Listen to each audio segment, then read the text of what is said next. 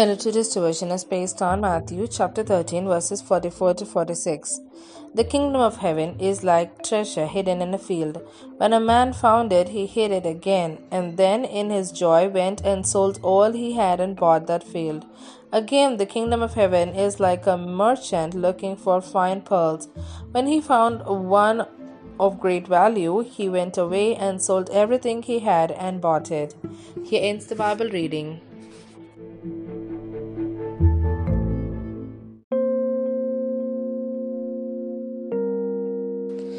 Costly joy. When a man found it, he went and sold all he had and bought that field.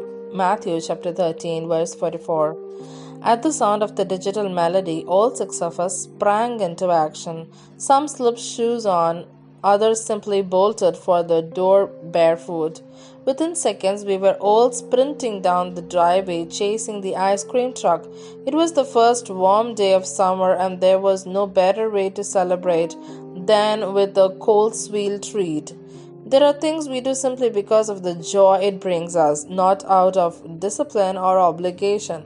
In the pair of parables found in Matthew chapter 13, verses 44 to 46, the emphasis is selling everything to gain something else. We might think the stories are about sacrifice, but that's not the point.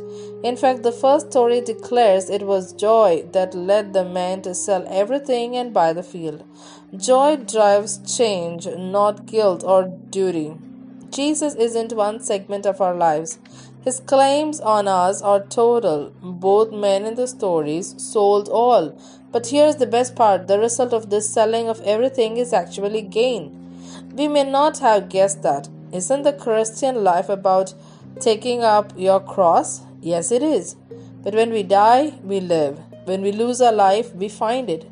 When we sell all, we gain the greatest treasure, Jesus. Joy is the reason, surrender is the response. The treasure of knowing Jesus is the reward. How have you experienced joy in your relationship with Jesus? What is He inviting you to surrender to Him? Dear Jesus, open my eyes to see the treasure that you are. Direct my heart to you as the source of true and unfailing joy, and let me ever be fixed on you. Grant me the grace to surrender all to you. Amen.